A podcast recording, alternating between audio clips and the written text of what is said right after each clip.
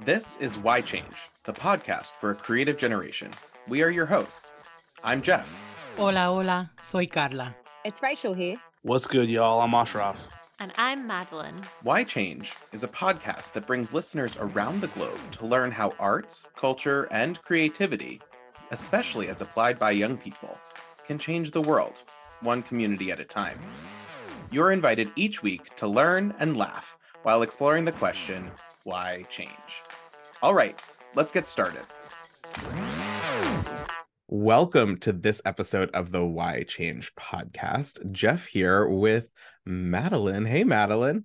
Hello. It's so nice to be back with you again. Yeah, absolutely. It's great to be on the mic again. I think the last time we were actually together uh, in Madeira and then again on the mic, obviously debriefing that. But I understand you have been on some holidays and some travel. Yes. God, Madeira seems ages ago now. And that was like only a month ago, I think.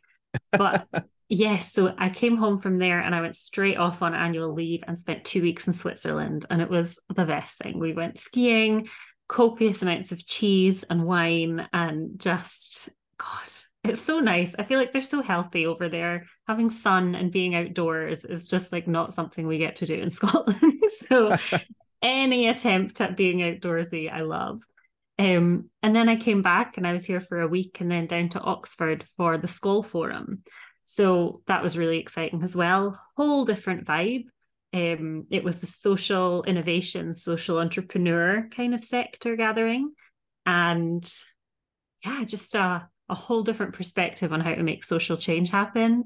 Decidedly less arty in the thinking, but kind of equally creative with a whole different vocabulary. So that was a nice learning curve and reminder that there are a ton of ways to approach this. So not to panic if you're not quite nailing the one you were aiming for. no, that's so great. And I think that that pairing, I just too had a similar experience of like really deep thinking immediately after a vacation mm-hmm. uh, you know mm-hmm. like that there's there's probably some brain science out there that uh, can talk about the benefits of of time away and then deep diving i found that even just you know one day of fully turning my brain off from work my brain naturally goes back to some of this stuff and like that's when i solve the the the sticky mm-hmm. problem that i've been trying to you know to work out or um um, you know the path becomes clear in something else that was previously murky and so i i'm i'm jealous i mine was not uh bopping around the world um for weeks at a time but i did spend a couple of days in new york city and saw mm. some new broadway shows which was uh equally as good and um you know really just kind of stepping outside of of the world that we live in oftentimes in you know hotel ballrooms and behind mm. computer screens and immersing into live performances. And did you get to switch your brain off? Did you get oh, to boy did i. I um yep went to the imaginary land of belleville in uh, bad cinderella and okay. um then went to a cornfield in shucked which is uh, highly recommend. Um really really fantastic entertaining and of course like you lots of uh cheese and wine throughout new york city. So uh well uh, madeleine amidst all of that you fit in the time to have a really wonderful conversation um too which i just listened to and i'm so excited to talk about but why don't you tell our listeners a little bit about the individual whom you chatted with Yes. So I interviewed one of our commissioned climate artists this um, year, but also someone we've worked with on a whole ton of ITAC projects. Um, Pawel is based in the Netherlands, is a teaching artist, and you'll hear all about his practice when he describes it in our chat. Um, but we worked with Pawel, I think, before the climate project as uh, one of our Eden engagement teaching artists. So that's the project where we partner with Joyce DiDonato on her world tour.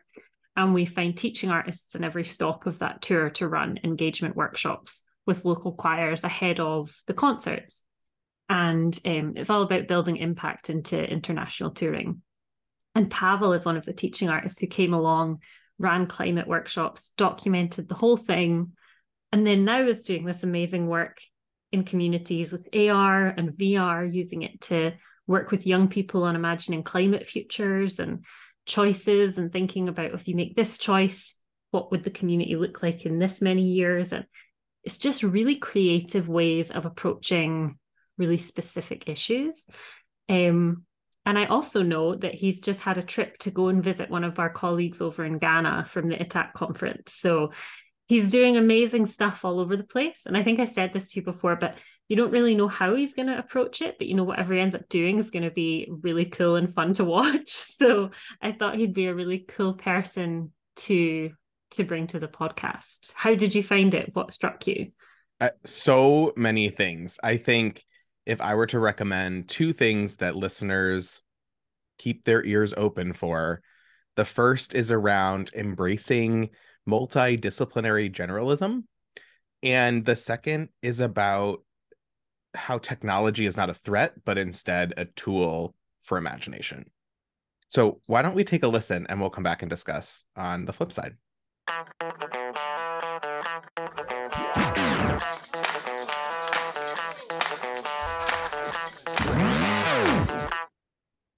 Hello and welcome. And thank you so much for being here to talk to me for Why Change, the podcast. Um, I am so pleased to be able to talk with you, Pawel, right now um, and share more about your work with whoever's listening and just really dive into a bit more about you. So, to give a little background for people listening, um, Pawel is one of our amazing commissioned ITAC impact artists who is doing work in communities to um, basically equip, empower, all that good stuff um, with the community members to try and shift perceptions, behaviours, belief around climate change, um, and to help channel all of that energy towards advocacy. So um, we have a bit of history. Also, you were at the ITAC 6 conference, which was just so much fun to actually get to see you in person after how many years, I don't know. Um, but to get started and to flesh that out way more, um, can you tell the listeners a little bit about yourself, where you are in the world, and explain that work that you do?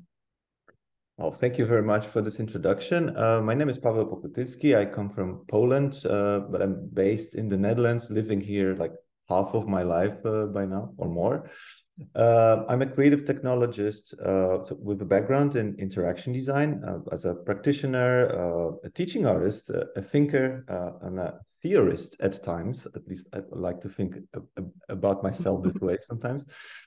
Uh, I'm very much involved in education, specifically higher arts education. I teach at various art academies here in the Netherlands and occasionally abroad. Uh, I'm a speaker usually on the topics of uh, on the topic of ethics of technology, uh, and I have a large interest in global South uh, problematics, uh, social, environmental, political. So I kind of it's South, but I I'm I kind of look up to look up to uh, to to Latin America, Africa for you know inspiration for knowledge in the recent years. So also some of my projects, uh, yeah, let's say, uh, go a bit in that direction. Uh, at least I'm trying to. Um, so yeah, that's in a nutshell uh, how I could introduce myself. Amazing, thank you. Well, I want to ask you a follow up. I'll come back to it later um, about the ethics and the digital stuff. I've been at so many things recently where AI is just at the front of everyone's mind, and so I would love to to ask you about that. But first, um, just because you talked about so many areas there, um, climate, digital, um, all of that stuff, um, just to name a few, could you talk a little bit more about the main issues that your work addresses um, in more depth and give examples of how you address those in those art spaces? Yeah, so there's a large variety. So this question is difficult because I'm, um, um, yeah, I, I on purposely I'm a bit it's a bit scattered and and uh, and, and, broad. Uh, I will explain why also in this interview. Um, uh, well, uh, so about my projects or my approach. Well, I'm generally most of the time I'm, I'm a, educator, facilitator, a sparring partner for artists, designers, and and, and other people. Uh, I, like to inspire them uh, to use a vari- variety of media and technology for social change, impact. So I really love collaborations. Uh, but yeah, in order to to to give examples, right? So let, let, let's go to examples, which are also quite diverse. Um, so for instance, in the last uh, couple of years, I've been working on a with an artist, Diana Blok, on an uh, interactive video installation uh, called Gender Monologues that addresses, uh, uh, let's say, problematics of um, of uh, identity uh, in different cultures. we've been exhibiting this. It's a work. It's a video installation. I should explain with vertical projections, portraits of speaking actors that do a short monologue of a known literary or uh, political figure. Uh, so it's about historic references, and these actors are cross casted, cross dressed uh, for this uh, installation. And uh, why why why I do this? Yeah, we we we exhibited this work in Brazil, in Suriname, in Spain, and in the Netherlands, and any place we go to, we work with local actors and communities, of course, also the audiences that come to see it, and it's a very subtle and very, I would say, uh, culturally aware um, work of art that is supposed to inspire uh, any anyone seeing it to imagine how we would be in a different body of, of opposite uh, uh, uh, sex. It's operating within the binary context, but but also it's about race. We had, for instance, Marilyn Monroe uh, played by a black actor, and you know things like that happen. So. Um, uh, it's it's uh, it's it's something on the edge of again different disciplines: literature, history, uh, film, theater, uh, uh, art, and this is a kind of work I like to get uh, involved. But then, shall I continue? Shall I mention more? yes, please. Yeah. I'm fascinated. This, this, this is the stuff I love. Then, then there's on um, here in the Netherlands. I, I collaborated with an organization that uh, works with uh, uh, that develops tools or methods to engage children in uh, in cultural activities and make them also aware of their choices. So so that they are uh, really uh, yeah uh, conscious of what cultural activities they do with their schools so I, I programmed, I did uh, develop designed, and it was more design than, than art. I designed a, a tool, an online tool where children in class can uh, have a discussion with their teacher and with each other on what they would like to do this year, this school year with the cultural activities. And this organization, uh, yeah, uh, commissioned me to do to to to do this, uh, develop this tool, and uh, it's really great to see how also here in the Netherlands how how the, uh, the uh, how the educational institutions are thinking of uh, of that type of tools. And there I came in, for instance, more as a designer and also someone understands the content of all the different disciplines and how, uh, yeah, how to conduct a kind of pedagogical, um, yeah, um, um, trajectory yeah, with with children in that. I don't know.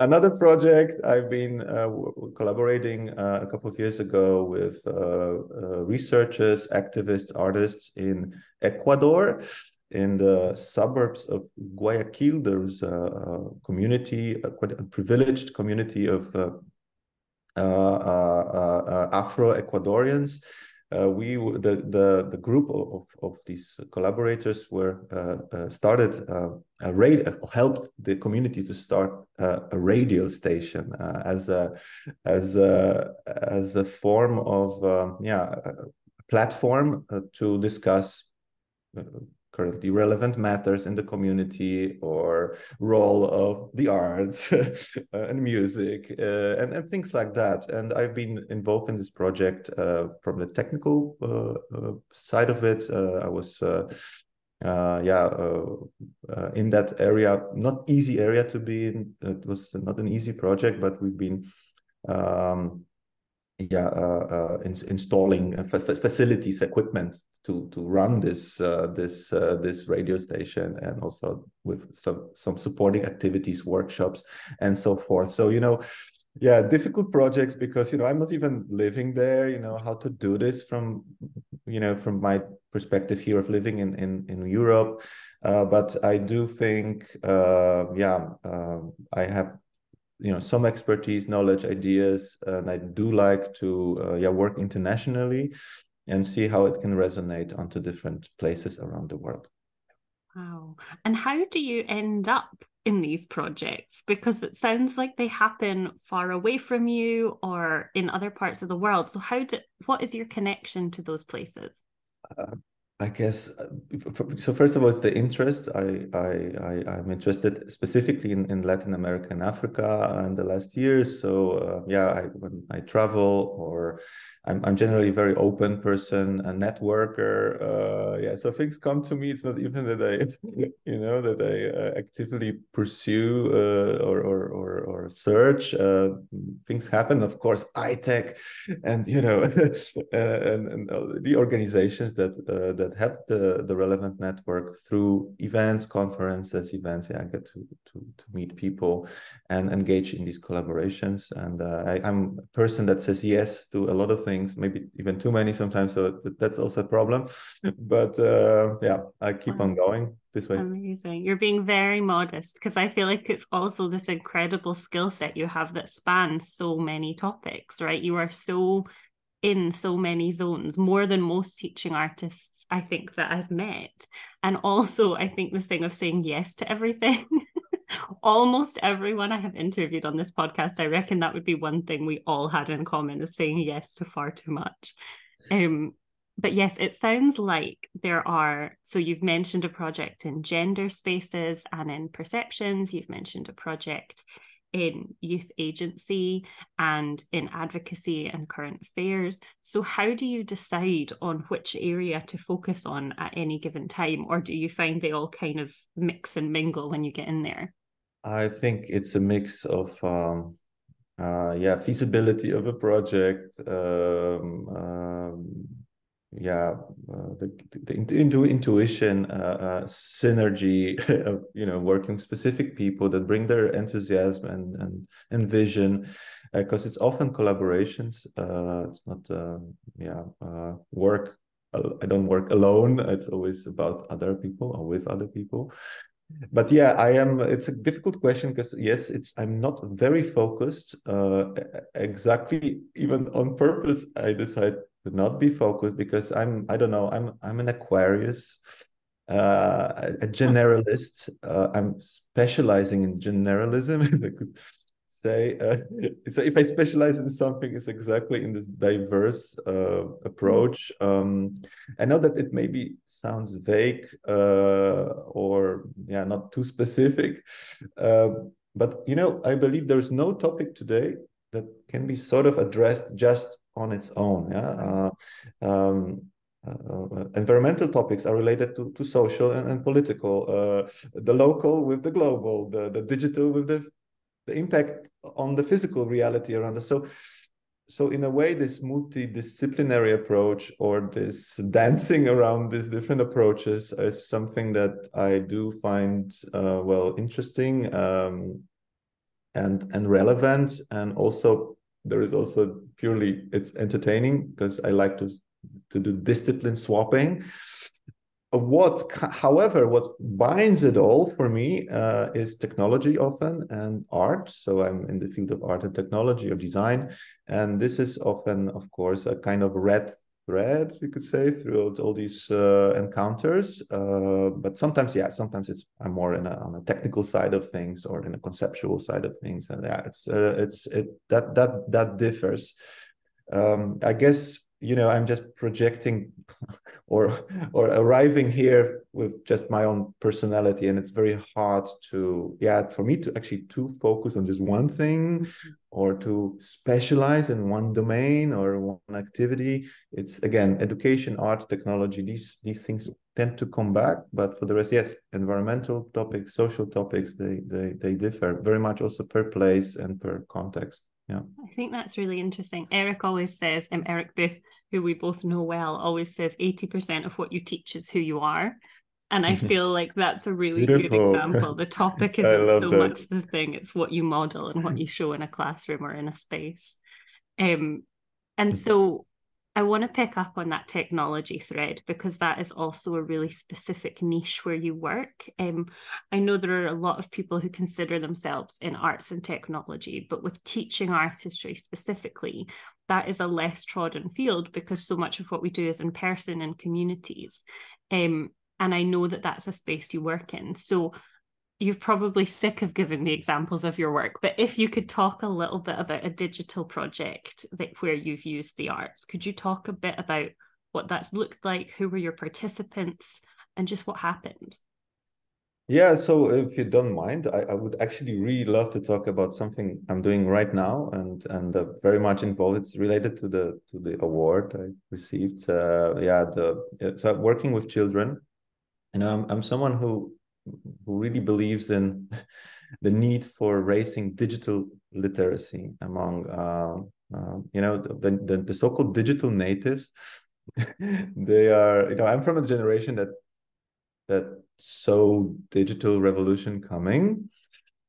Uh, so I, you know, I still remember computers that didn't have like my graphic interface, and you had to, you know, type commands, and you know, it was it was just different uh, for for for me. But the the young, the, the the the again the young generation of computer users or smartphone users, they are um, uh, yeah, schools.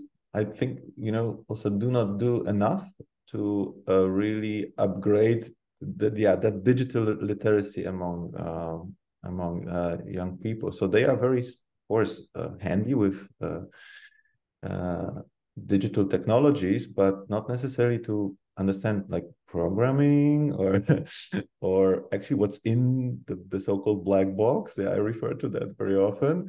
There is this uh, yeah.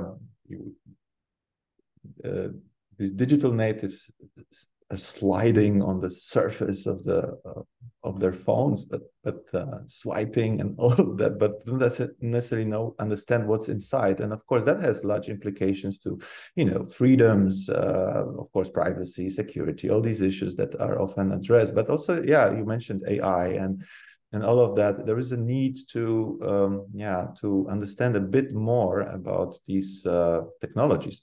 So what I'm doing uh, in education, I'm trying to actually teach, uh, yeah, turn some of these children into little nerds and, and geeks. You know that that would, you know, that would would. Um, uh, yeah, uh, get their hands dirty with digital technologies, but to not just do technology for the sake of technology. Uh, I kind of uh, mix this approach with also teaching environmental awareness and uh, um, let's say um, climate action.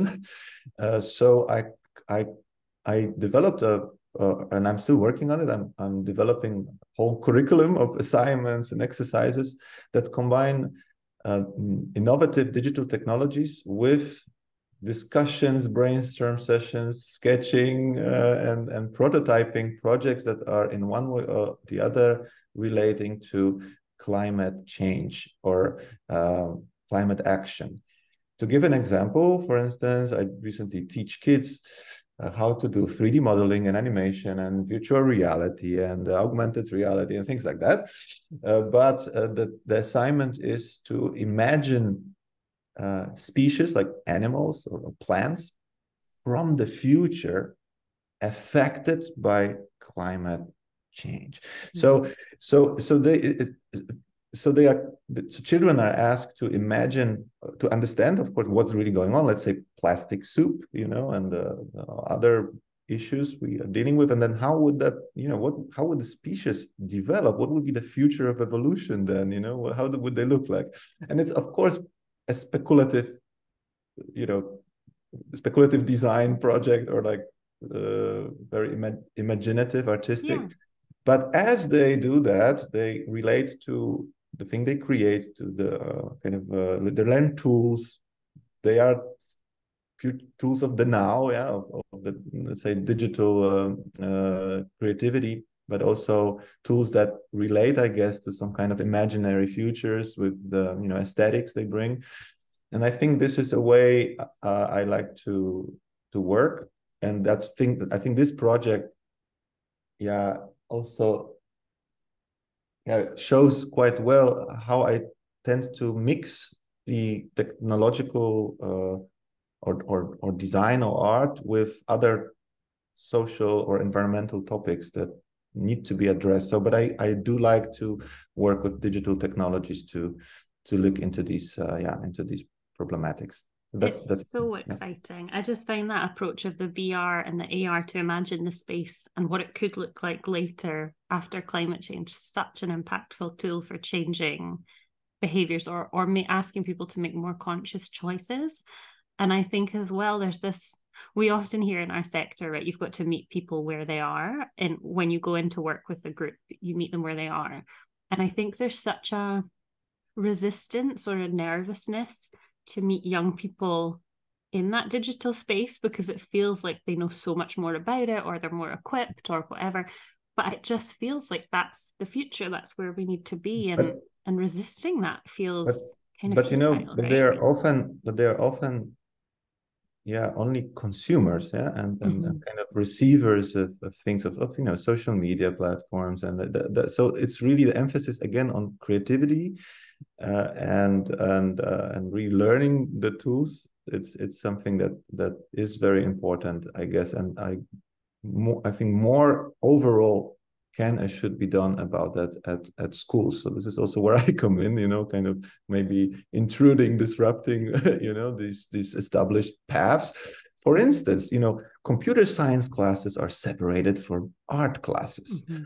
or uh, a biology uh, class is not connected to uh, you know uh, so this is what i dislike again about focus and disciplinary structures in in education and i'm exactly i like the crossovers because for me these things are combined or can be combined and they also enforce each other and and create you can you can you know learn about environment through art and and the other way you know it's it's it's it's i like these these types of overlaps and i think uh, that again this being on the edge of different disciplines of different approaches is where i love to be because that's where interesting things happen or things that are not so common i think still in, yeah. uh, in the systems we uh, you know the for instance where how education operates even in, in in higher you know from primary secondary to to higher education it's still we still have this specificity these clusters of, of knowledge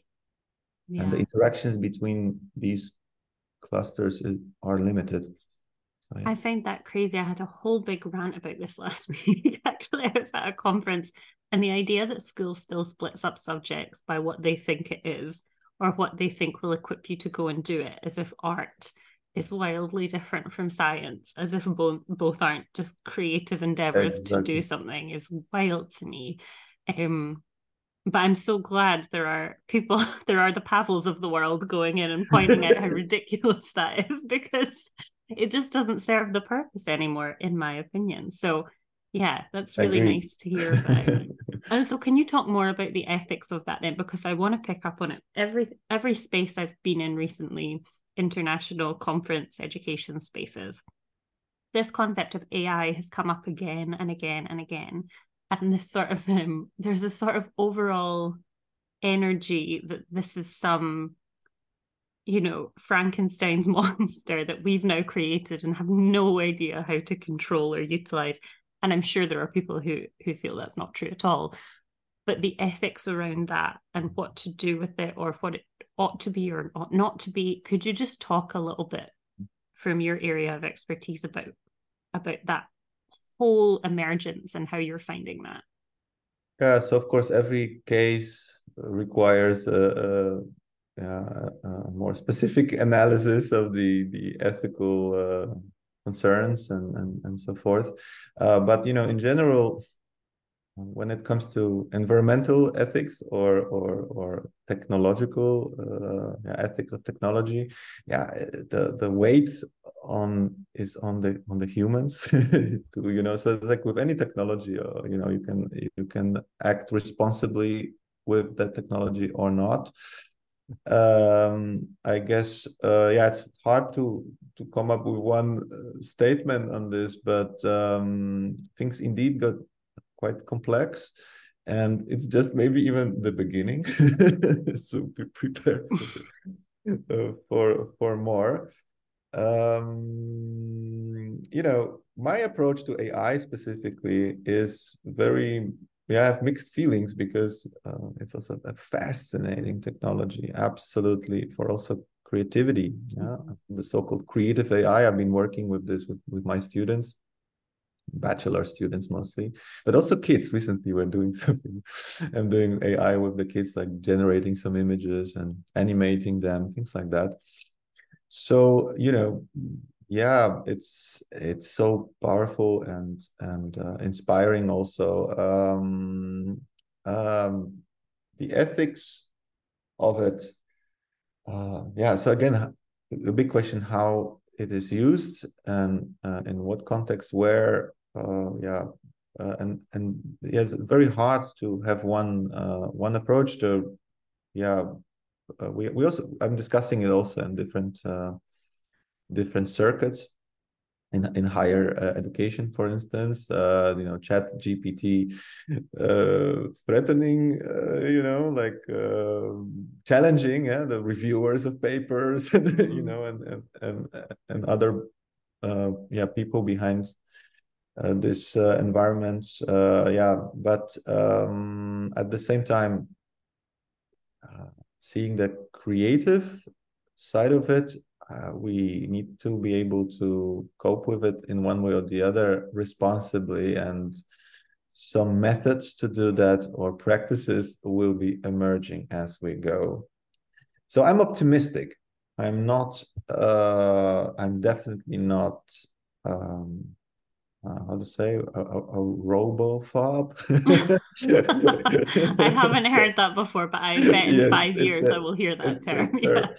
I am uh, I'm an enthusiast of technology, of of course, uh, responsible, uh, inclusive, and um, ethical approach to that. that's why I also think that, as the example I gave here, I can work with AI and machine learning with children to to think of uh, yeah sustainable futures or ecology and environmental awareness. And i think you know in a paradoxical way all these artificial things that we've created as you know humanity uh, can yeah it's a paradox but maybe eventually these artificial beings creation can help us to return to nature understand nature to you know. So uh, what imagine if ai is used is paired with with uh, for instance nature or, or or or plants as a security system against the human human so could, could you know could could nature benefit from ai sort of uh, uh, you know in relation to the human attempts to you know so i i know it's very paradoxical you know like situation but maybe something like that is needed to you know to protect the amazon area you know with with some technology that's going to see things and any attempt to to, wow. to intrude in this area. Yeah I, I don't know. Like i'm just thinking this is maybe eventually so there is that's also where i'm trying to go. Like can this can we can we use technology digital technology for the benefit of natural environments biodiversity. That's that's something that, that fascinates me. If this could go that way, because it's unstoppable to you know to stop technology. It it it, of course the corporate you know the the the, the business we always push it further, but then what the role of artists and role of you know critical thought in this is okay okay we have the technology but can we use it differently can use it you know for the purpose so that i think this uh, obviously I'm politicizing all these technological inventions on the more like let's say left progressive side. I would like I would rather see it there, and I think there are ways to uh, yeah to do it, and they are emerging as we go. So. Wow.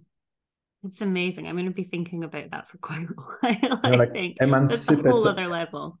Emancipatory technologies, uh, mm. uh, you know, um, climate action technologies and things like that. I, I think this is where we we might be. Yeah, so both for social or environmental topics, I think we there is a definitely a role that technology can play in a good way. Mm. Yeah. Wow. Yeah. Yeah. Well, I feel like this is a good segue because at this point, I feel like you've spoken about so many quite in depth topics that you seem to know loads about. so I wonder what how did you get here and what has that journey been? Where did you start and what has that step by step to get to this point looked like for you?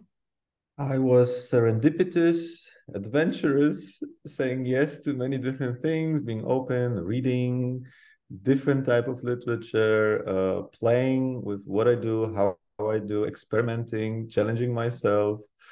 Uh, and it's not I, you know it's a journey still yeah? You say i sound as if i you know i mean to, to some extent i don't know you know? I'm i'm not um, um i guess this being intuitive and uh and playful in what i do is just how i am and uh i i don't i don't like to also think really of myself as i have this you know that i possess these wisdoms that you know are I yeah I'm also vulnerable in in in, this process. I'm I'm uh, not everything works, you know, or not everything is a success story. It's uh, uh, it's uh, often a, a, struggle to uh, to uh, to make really that change we we're talking about. Mm-hmm. I mean, I'm I, I think I I wish I could do way more and have a larger impact uh, for which uh, yeah also impact uh, impact award of ITAC is gonna be very helpful for uh, but it's uh, it's a journey. So yeah still a lot of work to do and a lot of things to think about and also I guess um, um, yeah adapt to the always changing circumstances. That that's also the, that flexibility you know is needed in this adventurous yeah because I also yeah also certain things I wasn't thinking about in in the past, and now, yeah, they, I realized, uh, yeah, I also made a lot of let's say changes along the way of my perception of how how I see things when I started traveling more to the global south countries, uh, seeing sort of other uh, problems over there, and uh, when of course uh, more and more we got to know about the climate change and ethics of technology and all of that you know that things change over time. Uh, i was not so much into ethics of technology when i was studying interaction design and being this yeah I, I, wasn't aware yet back then of the ethical concerns. And as we yeah and then being observant and, and sensitive to to to all the news and you know and and our problematic encounters with technology i i changed my mind. And i think this adaptability to changing circumstances is also something that well would be my advice to anyone like you know to to be open and and, uh, be able to adapt or be flexible in in our journeys as we go. And so would you say that initially you had trained as an artist as a designer as all of the above? Like what would what did that beginning look like uh, so I was really very much into yeah art and technology. Yeah, that was my uh, that's that's what that's why I also mentioned it as this red thread. Um, uh, but yeah, but of course, what is technology? Yeah, it's also in a more philosophical sense. I I remember having these discussions somewhere yeah, in, in Brazil, I guess, yeah why do you associate technology with digital technology technology is, is a body you know human body is a technology nature is a technology so in a way that, that's why again i had to re- also and, and indeed uh, you know how much inspiration actually for technological development comes from laws of, of nature actually and uh, and uh, fungi fungi you know and uh, these these kind of things right right now. There is a there seems to be a relation some bizarre relationship between for instance internet structures and you know and and uh, and growing plants and, and and and and things of that kind. So i think even though yes i have a background in digital technology and and some specific again uh, interactive uh, art forms uh, yeah i'm also very much for instance into into music you know it's a very important part of uh, i like to engage in work with musicians. For instance joyce didonato so i was involved in a great project she's doing with still continuing doing with um, uh, with children uh, children choirs in different countries. I've been um, also a bit involved in this so yeah these types of uh, initiatives are just so powerful for um, for that change.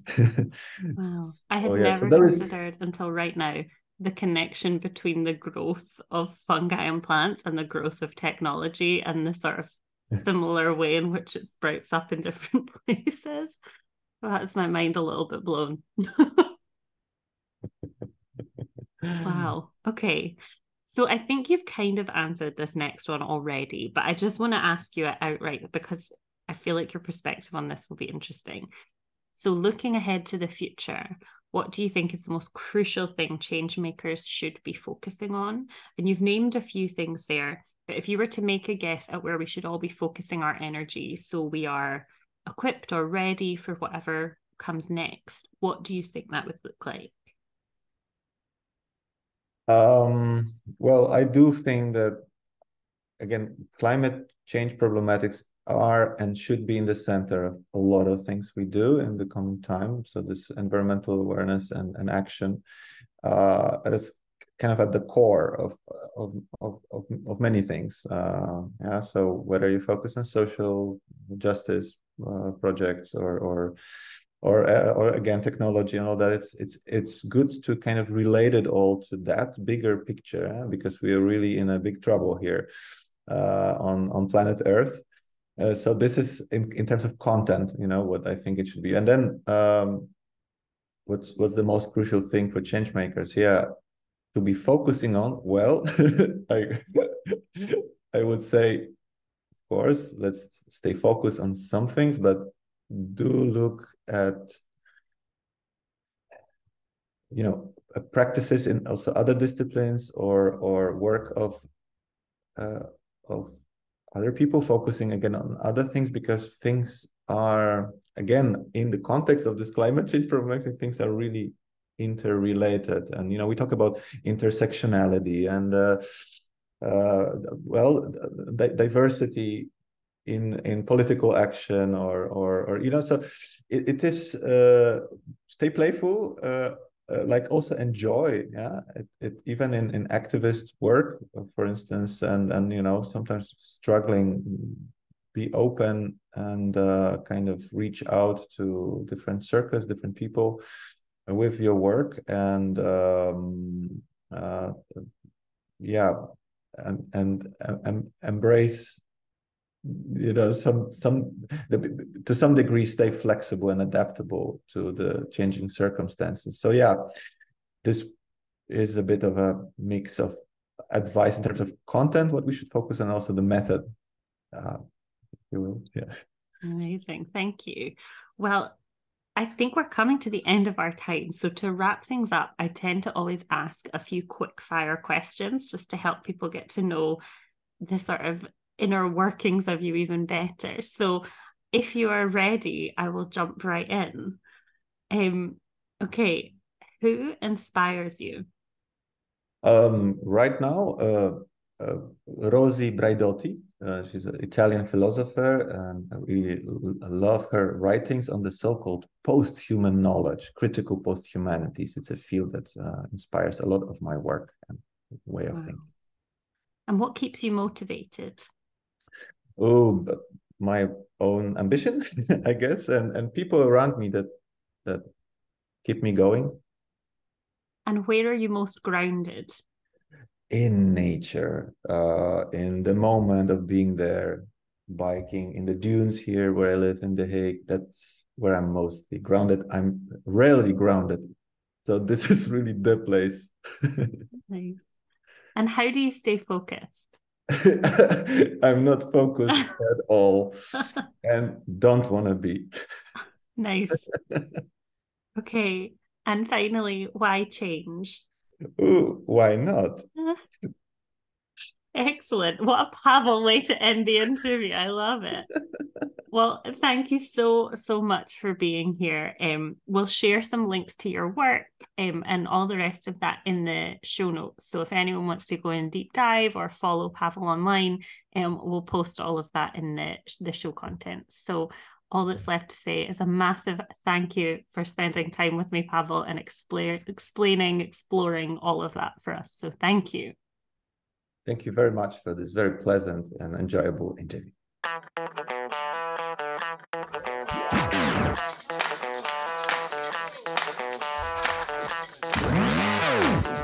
And we're back. Uh, Madeleine, thank you for sharing that. I that conversation was inspiring and really got me thinking about a few things both personal and professional. But before I share those, what were your takeaways? What's still lingering with you after the conversation?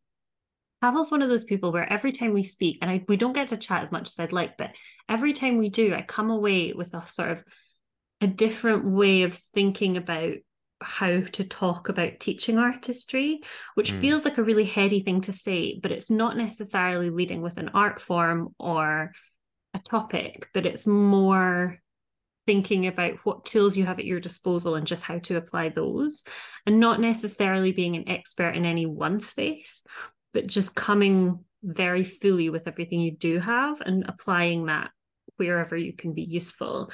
Um, and yeah, I it's sort of hard to describe, but I just always come away thinking, oh, I could do this and that and the next thing. And, and there are ideas that haven't really struck me until I hear Pawel talk about what he's been doing. Does that make sense?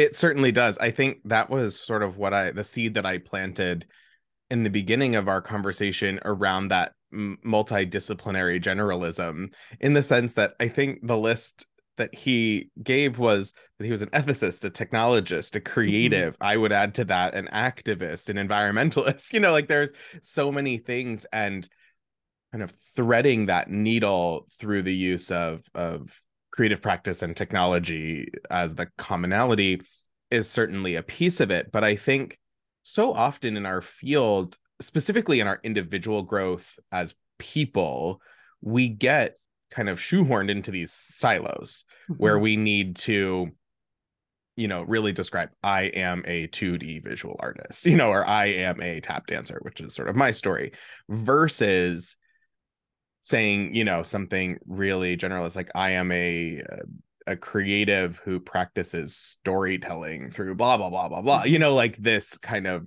all encompassing um set of of skills that can be applied towards a goal. And I think Pawel's goal for like impact in the world is very clear.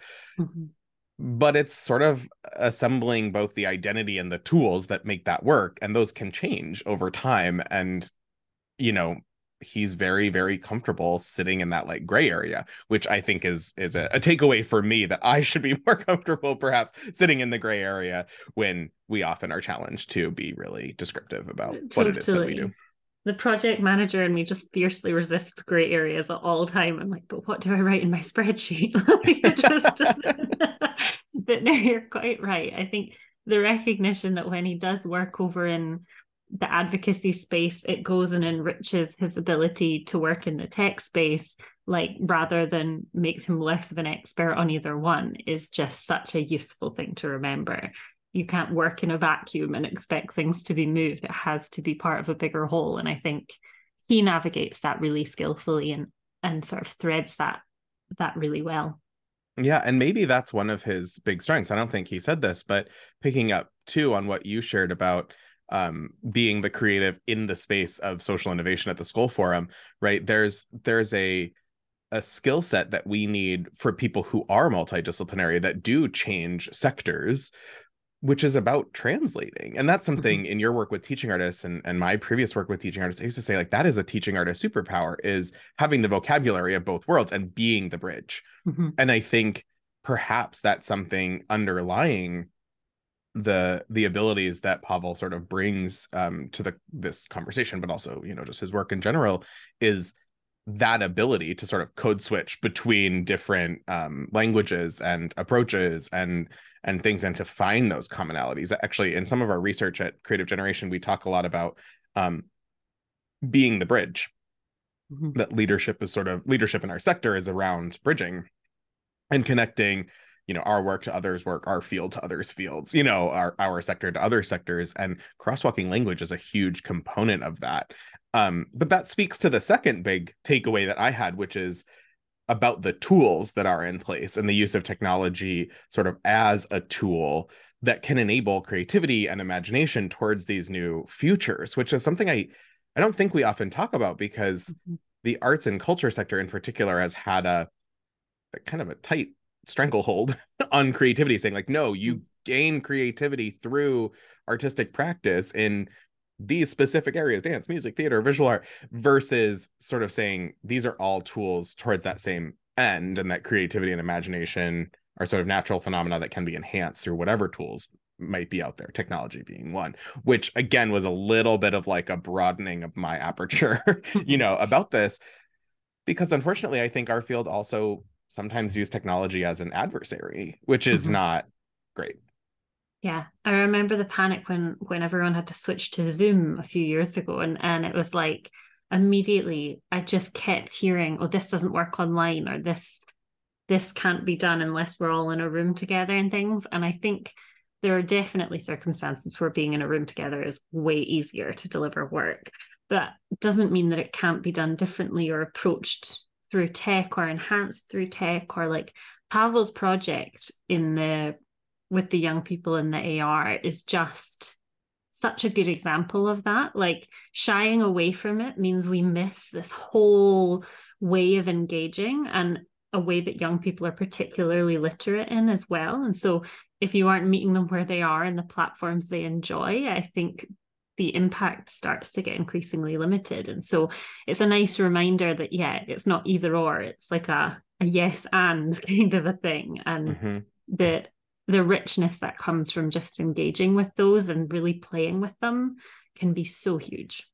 Yeah, and I think for our sector too, we need to start to think and grapple like AI isn't going away. You know, it's Mhm. here and it's going to enhance this and you know, even with with one of our other co-hosts Rachel, we were engaged in lots of conversations about ChatGPT and and other types of um, artificial intelligence and their application both in the education and, and cultural sectors and you know, I think it is funny because the um and, and I don't know who to credit for this, but I heard an interview somewhere where they were talking about that platform. I feel like it made the rounds on social media a couple of months ago that you uploaded like one or two photos and it and it Mhm. portrayed you in like six different things. It's like an astronaut and you know, the farmer and whatever. And um and people were posting them and you know, they're it's good artwork used, you know, made by uh, artificial intelligence, which I think is fine. But every once in a while, there was somebody posting, they're like, well, this is really weird, where they had like seven fingers. And I think that it speaks to two elements. One, where it says real life human artists will never be, you know, replaced because AI will have glitches no matter how good it gets, you know, and and because of the data it used, it thought that you had seven fingers for whatever reason. And in fact, you have five. But also, there's a possibility of like imagine a world where people do have seven fingers and like Mhm. what would that mean and and how might that change their their life their experience their community i don't know whatever maybe this is a poor example but i think that there's an element that we've forgotten about this that can open up new possibilities and i often think about the relationship between sort of futures thinking um and science fiction you know Mm. forever people have been able to invent real things like cell phones and driverless cars because of like cartoons from this like the jetsons that you know that imagined those possibilities and it gave people those creatives be they artists or technologists a sort of vision to move towards. And i just wonder too what if we had more tools like technology ai etc that can enable our imagination uh, to think more broadly? Yeah. um and and name possibilities. I, like that to me is is wonderful because i think naming those possibilities can a help us move towards those futures or b help us avoid bad ones right like by actually thinking it through critically which is the power of you know these workshops yeah that Pawel's and I think you're right it's a it's the kind of job of ours to reframe thinking of these kinds of tools as not providing answers but kind of starting conversations and Mm. stimulating whole projects around empathy or imagination or all these things where we can recognize this as a as an auto-generated thing. Not that's telling us how to be but saying well what if it was that? What if it wasn't that? How would we know? What would it look like?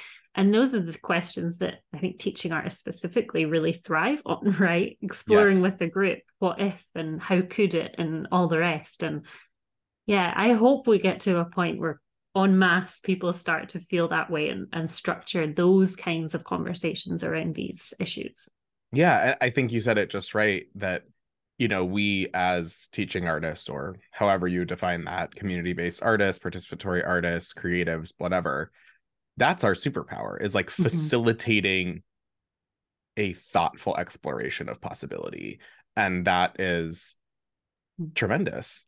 And I think Pawel's interview here showed so many opportunities for us to engage with our own identities as a piece of that and new and different tools.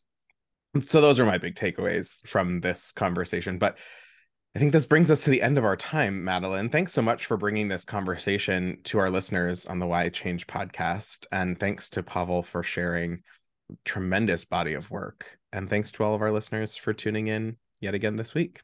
We'll catch you next thank time. Thank you so much I hope you enjoyed today's episode of Why Change, the podcast for a creative generation. All sources discussed in this episode are located in the show notes.